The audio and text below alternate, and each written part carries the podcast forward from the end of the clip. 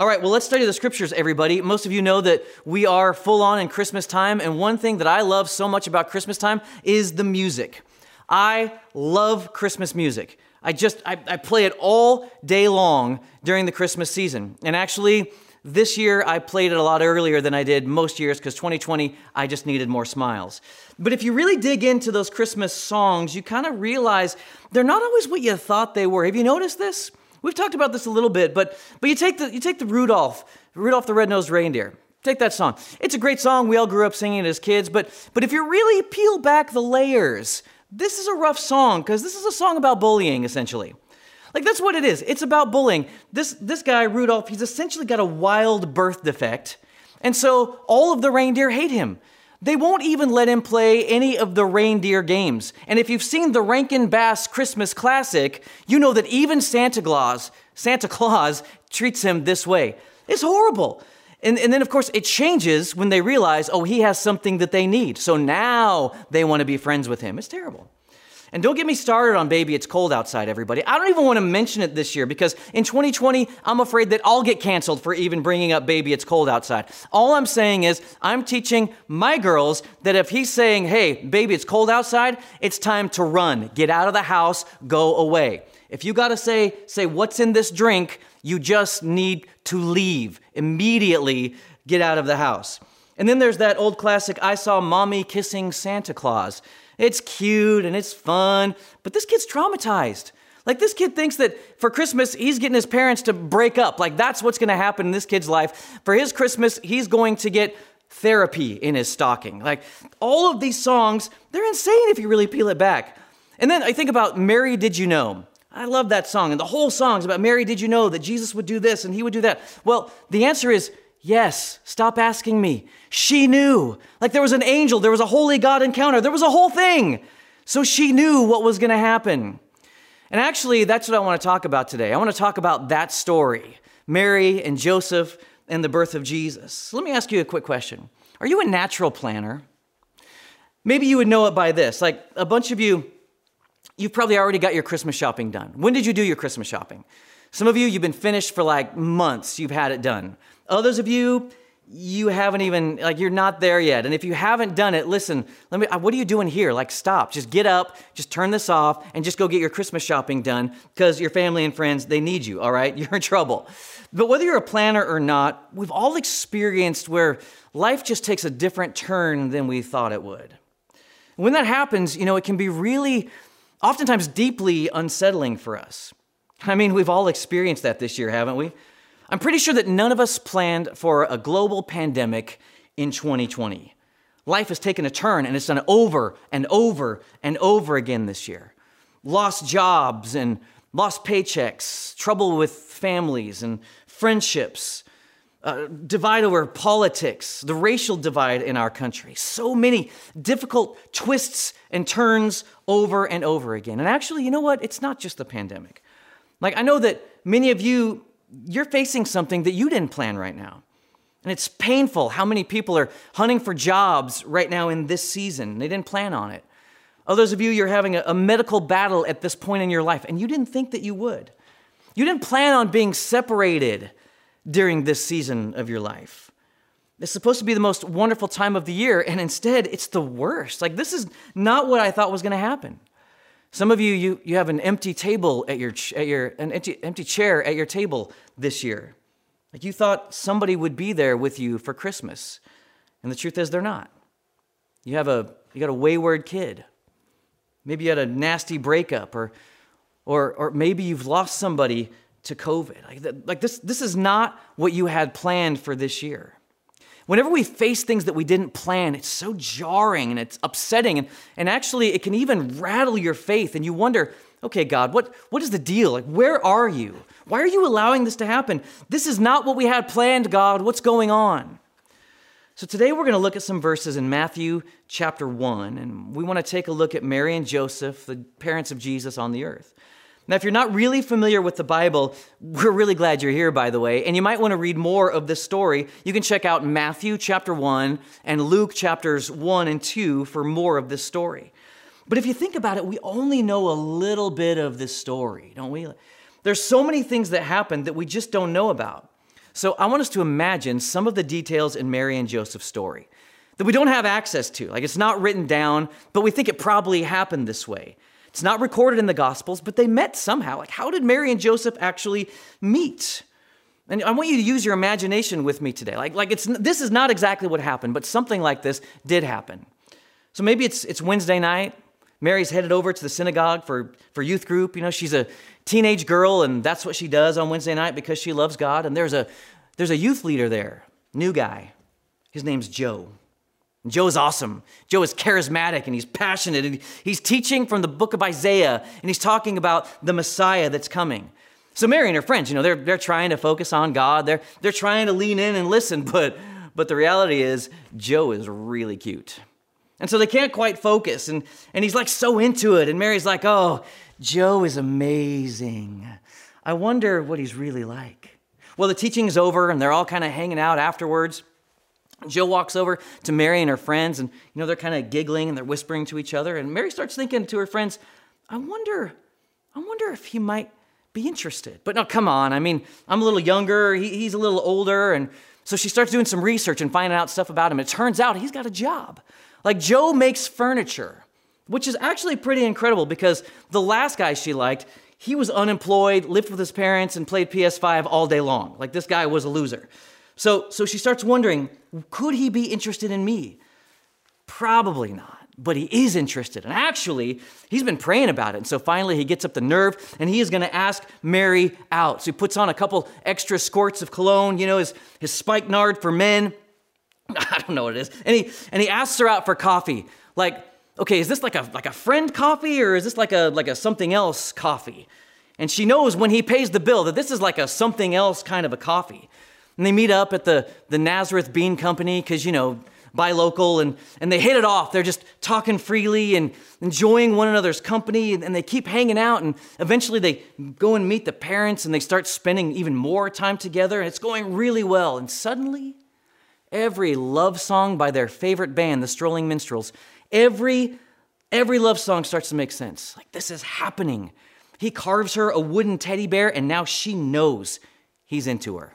Like, this is it. He's saving up his furniture money. He goes out and he buys a massive rock and he, he takes her out on a walk and the sun is setting and they, they hit a bridge and she's thinking, could this be it? Is this it? next thing you know, Joseph's got a sketch artist and he jumps out of the bushes. He starts sketching the moment, you know, for the gram. And he's down on one knee and he says, Will you marry me, Mary? And she acts surprised, but she screams, Yes, I will. And they go tell the parents and they start planning the wedding. And Mary's mom is a control freak and everybody's mad. And it's the craziest thing. It's wonderful. Can't you see it happening? I just want you to imagine it with me. It's totally not this, okay? Don't email me. It's totally not this. I know that. But something like this happened. And, and so then, like all of us, they start planning for their future. They're young and in love and, and they're head over heels for each other and they're beginning their life. Now, we don't know all of their plans, but what we do know is that they decided to wait before being intimate with each other until they got married. So I'm totally reading into it, and you know they're probably planning on building their first home. You know, Joe's taking FPU so that they won't be in debt. But Mary, maybe Mary, she, she wants to stay at home with the kids. You know, that's kind of what she's thinking. And they're going to have a boy first and then a girl, and they're going to name their boy Little Meshach, and then they'll have a, a girl, and they're going to name her Abishag. And Mary and Joseph, they're making plans. They can see their future far out ahead of them. And then one day, Mary's off by herself, and an angel appears to her. And she has the most holy encounter with God that she's ever had in her life. She loves God. She can't believe this. And the angel says, Hey, Mary, you're chosen. You're going to give birth to a son. And she's like, uh, okay, but you know, Joe and I aren't married yet, and we're not, you know. And so the angel says, No, Mary, this child will be conceived by the Holy Spirit. And you can imagine it at first. Like she, she loves God, she's in love with Joseph, She's getting married, and God chose her to be a part of the history. Like God chose us for this task. And she's thinking, I can't wait to tell Joseph. He's to be so excited. Let's just take a quick vote. Is Joseph excited or is Joseph freaking out? Yes, Joseph is freaking out. Why? Because he's just a regular guy. Pregnant by the Holy Spirit? Okay, yeah, all right. Who is this guy? I'm to kill him. Like, who is he? Where does he live? These are real people in the story. Like this actually happened to them. Go with me. We don't know how it all came about, but what we do know is that between verse 18 and 19, everything kind of hits the fan. Matthew chapter 1 verse 18. This is how the birth of Jesus the Messiah came about. His mother Mary was pledged to be married to Joseph, but before they came together, she was found out to be pregnant through the Holy Spirit. Mary tells him, Hey, I, I, I got pregnant, but, but it was through the Holy Spirit. And we don't know how he responds. We just know that he gets really hurt and really upset. And the results are in verse 19. Because Joseph, her husband, was faithful to the law and yet did not want to expose her to public disgrace, he had in mind to divorce her quietly. So the guy, he's messed up, man. He's, he's crushed. He's, he's devastated. He's, he's humiliated and heartbroken. Like he's already put down the deposit on the little garden chapel. Now he's got to go tell his mom and his friends. He's got to tell them what's happened. He's going to be publicly humiliated. But even worse, he loved her. He trusted her. And he believed that God put them together. He was, he was saving himself for her. And now this, she, she cheated. So he's like, he's like half mad and he's like half heartbroken. He can't even believe it. Now you might be saying, why was he planning to divorce her if they weren't married? And, and, and the answer is, well, in this point in history, if you're engaged, the only way out of it really was through a divorce. And culturally, for them, divorce, it was way more serious and frowned upon than even now. So if you're divorced, you kind of get pushed out of society. And Joseph's thinking, man, I'm, I'm just trying to serve God, and now I'm going to be divorced. And, but also, I want you to think about Mary's perspective for a second. When the angel appears to her, this is Mary's response Matthew 1, verse 38. And Mary said, Behold, I am the servant of the Lord. Let it be to me according to your word. Now, if this was today, what she's saying is, Look, I love God. I'll do anything you want me to do, God. Just choose me. Yes, I will do what you want me to do. But now, well, her life is pretty much over. So she's pregnant. She's not going to have a husband. She's, she's going to be a divorced single mom in a culture where she can't even get a job to take care of her and the kid. She'll probably be begging for the rest of her life, you know, trying to raise this child. And, and oh, oh, the rumors. The rumors everywhere. Oh, poor Mary. Did you hear? Did you hear about Mary? Yeah, it's, oh, it's terrible. Joseph hates her. They're done. Pregnant? Yeah, mm-hmm, pregnant. No, no, some mystery man. Nobody knows. Her life is over. Mary's saying, God, I, I only, I just tried to do what you asked. But that's all I was doing. I wanted to do what you asked. This is not fair. God, this is not what I had planned. This is not what I thought you were doing. And this, right here, is exactly where many of you are right now. God, this is not what I had planned. You were financially getting ahead. You, you were going to have a great Christmas for you and your family this year. And then the car broke down. Hundreds of dollars out the window. God, it's not what I had planned. You poured your life into your kids, and now they're off and they're making bad decisions, and you're going, No, what, what are you doing with your life? What is happening? This is not what I had planned. You took a job and you did it for the family, and you, you knew it would be a better job. It would be a chance to move up in the company. Like, I could make a difference here. But the economy turned and the company downsized. You were the last one in, so you're the first one out. And now you're thinking, God, this is not what I had planned in this season. And so many of you, you thought you were going to live happily ever after.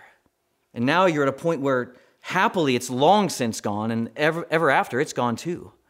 And you're just thinking, this is not what I thought was going to happen. God, where are you? And the list can go on and on and on, frankly. I mean, I didn't plan on fighting depression right now. I didn't plan on battling this anxiety. I, I, didn't plan on having a bout with cancer in this season. I, I didn't think I was going to lose my scholarship. I, I, didn't, I didn't plan on losing my best friend. God, where are you? This is not what we planned. Today, this message is actually really simple, everybody. Honestly, it's just one point. If you've had a change of plans in your life and you just don't understand, I just want you to know you don't have to understand the plan to trust that God has a purpose. You don't have to understand the plan to trust that God has a purpose. I want you to feel this in your heart. I want you to believe it. You don't have to understand the plan to trust God has a purpose. Proverbs 19:21 says, "Many are the plans in a person's heart, but it's the Lord's purpose that prevails." Many are the plans in a person's heart. Like we all have a lot of stuff that we're doing that we, we think should happen or it shouldn't happen. We want this to happen. But what we can trust is that as we follow Jesus, his purposes are going to prevail in our lives. You don't have to understand the plan, he's got a purpose. Like Mary and Joseph's plans were destroyed, they're completely wrecked, they're shattered. Joseph is like, man, I got no choice. I, I got to divorce this woman. And as he's making that, that really difficult decision, we read in Matthew 120, but after he had considered this, an angel of the Lord appeared to him in a dream and said, Joseph, son of David, do not be afraid to take Mary home as your wife, because who is conceived in her is from the Holy Spirit. And Joe's like, wait, wait, wait, wait, wait, wait a minute. Everything she said is true? So, like, the angel in the dream says, yeah, and, and, and, and so, so, so, yeah, God, God's actually in on this. And then, actually, the angel lets Joe in on God's purpose. In Matthew 121, she will give birth to a son, and you are to give him the name Jesus, because he will save his people from their sins. And you can almost see it, can't you? Joseph's like, wait a minute, God, you, you're actually doing this. Like you're saying, the last thing that I ever wanted, that's exactly what God had planned? You mean, you mean there's, there's a purpose here in the middle of my pain? Like, like God sees me, He knows what I'm going through, and He's right here with me in the middle of it? And you can almost hear God whispering to Joseph, Joseph, my ways aren't like your ways. They're so much higher than your ways. And even though you don't think I'm working, I promise you I am. And in all things, I'm working to bring about good to those that love me. You know, sometimes God may even redirect our plans when He has a different purpose. You don't have to understand the plan to trust that God has a purpose. And if you look through your life, you can probably see it where something that went so horribly south, and then you look back and realize, oh, actually, so much good came out of it. And you look back and say, I would never choose that. I would never want to do that again, but I can see it. I can see how God used it. You don't have to understand the plan. This would have been so true of Mary and Joseph, wouldn't it? Okay, so, so well, I'm, I'm, I'm glad we figured all that out. I'm glad. So everything's going to be all good from here, right? Well, Mary's pregnant with the Son of God, and, if I'm Joseph, I'm thinking, sweet, this is going to be easy. Like, this is all for God, so we got connections. I'm talking about heavenly epidural. I'm talking about, like, no pain. I'm talking about the best health care ever. She'll probably sneeze, baby pops out. We got a little Messiah. Praise God, it's great. No, actually, not at all. Instead, she's in labor and traveling on the back of a donkey. A donkey. Like Joseph is a dead man. Joseph is like running through every red light with this donkey, trying to get her where she needs to go. They get out of town and it gets even worse because Joe didn't make a reservation. Mary's like, Joe, you idiot. There's no hotels left. And so, where does she give birth? Ladies, right there in your favorite place, in a cave with farm animals. There's Mary giving birth to the Son of God. No epidural, no doctor, no sanitized tools. Oh, but hey, there's a cow over in the corner. And eventually, she has that baby Oh, but, but wait, guess what? King Herod actually wants to kill your son. Like the ruler of their world wants to kill their son. Put yourself in their shoes. They got to be thinking, God, I said yes, and now we're on the run. We're headed to Egypt, hiding out in houses. What is this? Yeah, okay, but it turns out good for them in the end, right? I mean, Jesus grows up, you fast forward 33 years, and then, well, the mom who said yes, may it be done to me according to your word. She's now standing there and she's looking at her son, and he's stripped down naked, and he's hanging on a cross, supported only by spikes in his wrists and in his feet. And he has to lift himself up on those spikes just to get a breath. And he's been beaten, whipped so bad, it's likely that he has vital organs that are exposed and and a crown of thorns placed on his head. His face is bruised and bloodied. He, he doesn't even look like a human being. And It's not recorded, but can you imagine what Mary is thinking right now? God, this isn't fair. He, he didn't do anything wrong. In fact, he, he did everything right. Like, make it stop. God, no, no mom should ever have to see this. And what about Jesus? I mean, they're spitting on him, they're mocking him. Hail, the King of the Jews. You saved yourself. Now, you saved others. Now save yourself. And Jesus looks to heaven and says, Father, forgive them because they don't know what they're doing. And Jesus, righteous in every way, he declares through the agony, It is finished. And boom, the earth goes dark, everything shakes. And it's not recorded in Scripture, but I bet you this is what happened. I bet that Mary's legs buckled under the weight of her grief, and she fell to the ground sobbing, No, no, my baby. Like, just put yourself there in that moment. Real people, real agony. This is not what we had planned. See, Mary and Joseph, they had a plan, but God had a purpose. What was that purpose? I can tell you what that purpose was. God's purpose, it was you. You've heard it said, Jesus is the reason for the season. I like that idea. But if you ask God what the reason for the season was in his heart, he would say it was you. You are the reason for this season. You were the reason that Jesus came. John 3 16. For God so loved the world that he gave his one and only Son, that whoever believes in him shall not perish, but have eternal life. Like man had a plan of how the Messiah would come and what he would do.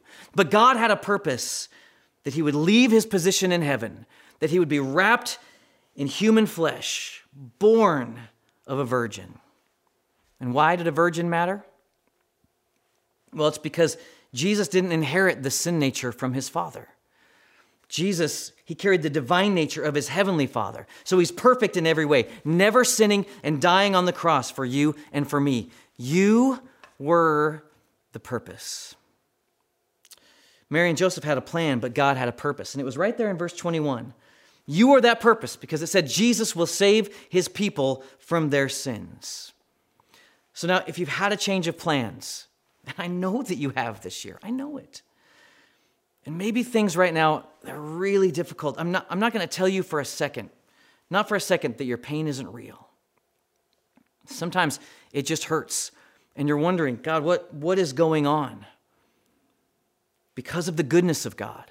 Listen, because of the goodness of God, because of the sovereignty of God, because of who He is, you don't have to understand the plan to believe that God has a purpose. Remember, many are the plans in a person's heart, but it is the Lord's purpose that prevails. Please understand, Mary and Joseph, they're people just like you and just like me. They had a plan, they had good plans.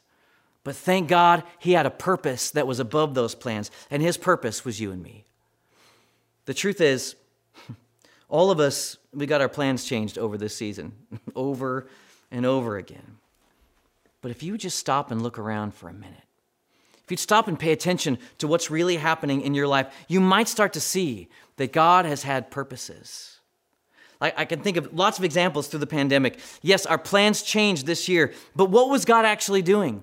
Like we have slower schedules now. We're, we're less hurried in our life. And a lot of us are a lot healthier with our time, and that's a good thing.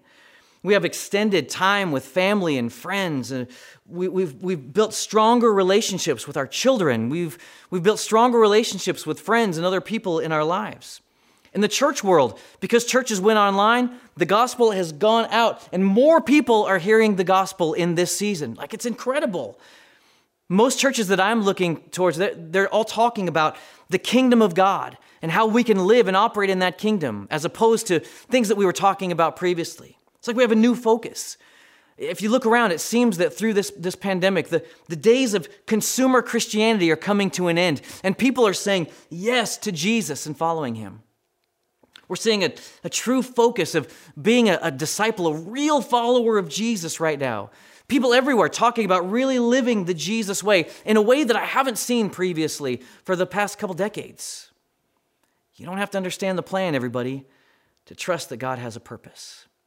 Right there where you are, I wonder if you take a second and if you would pray with me about this. Because I know that a bunch of you have experienced a lot of hardship, a lot of trouble, a lot of pain. But I'm just telling you today, God still has a purpose for you. Will you take a second and will you pray with me?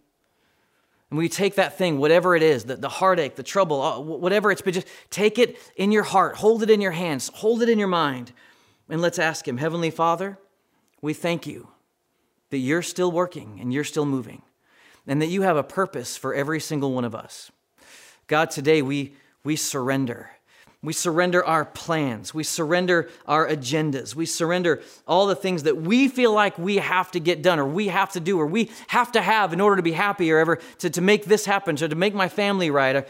God, we surrender all of our plans to you. We'll make some plans together. We'll, we'll think, we'll, we'll, we'll pray, but, but God, what we want more than anything is we want for your purpose to prevail. So where there's been pain and heartache and trouble, we ask for your healing. We ask for your life to come and to, to fill up those broken and empty places and allow your purposes to be done in us. I pray that for every individual. I pray that for every family. I pray that for every friendship. I pray that for our church, for churches all over this world, that we would surrender to your purpose and we give you glory and honor and praise that you still have one and we say yes to it. We thank you for this in Jesus' name.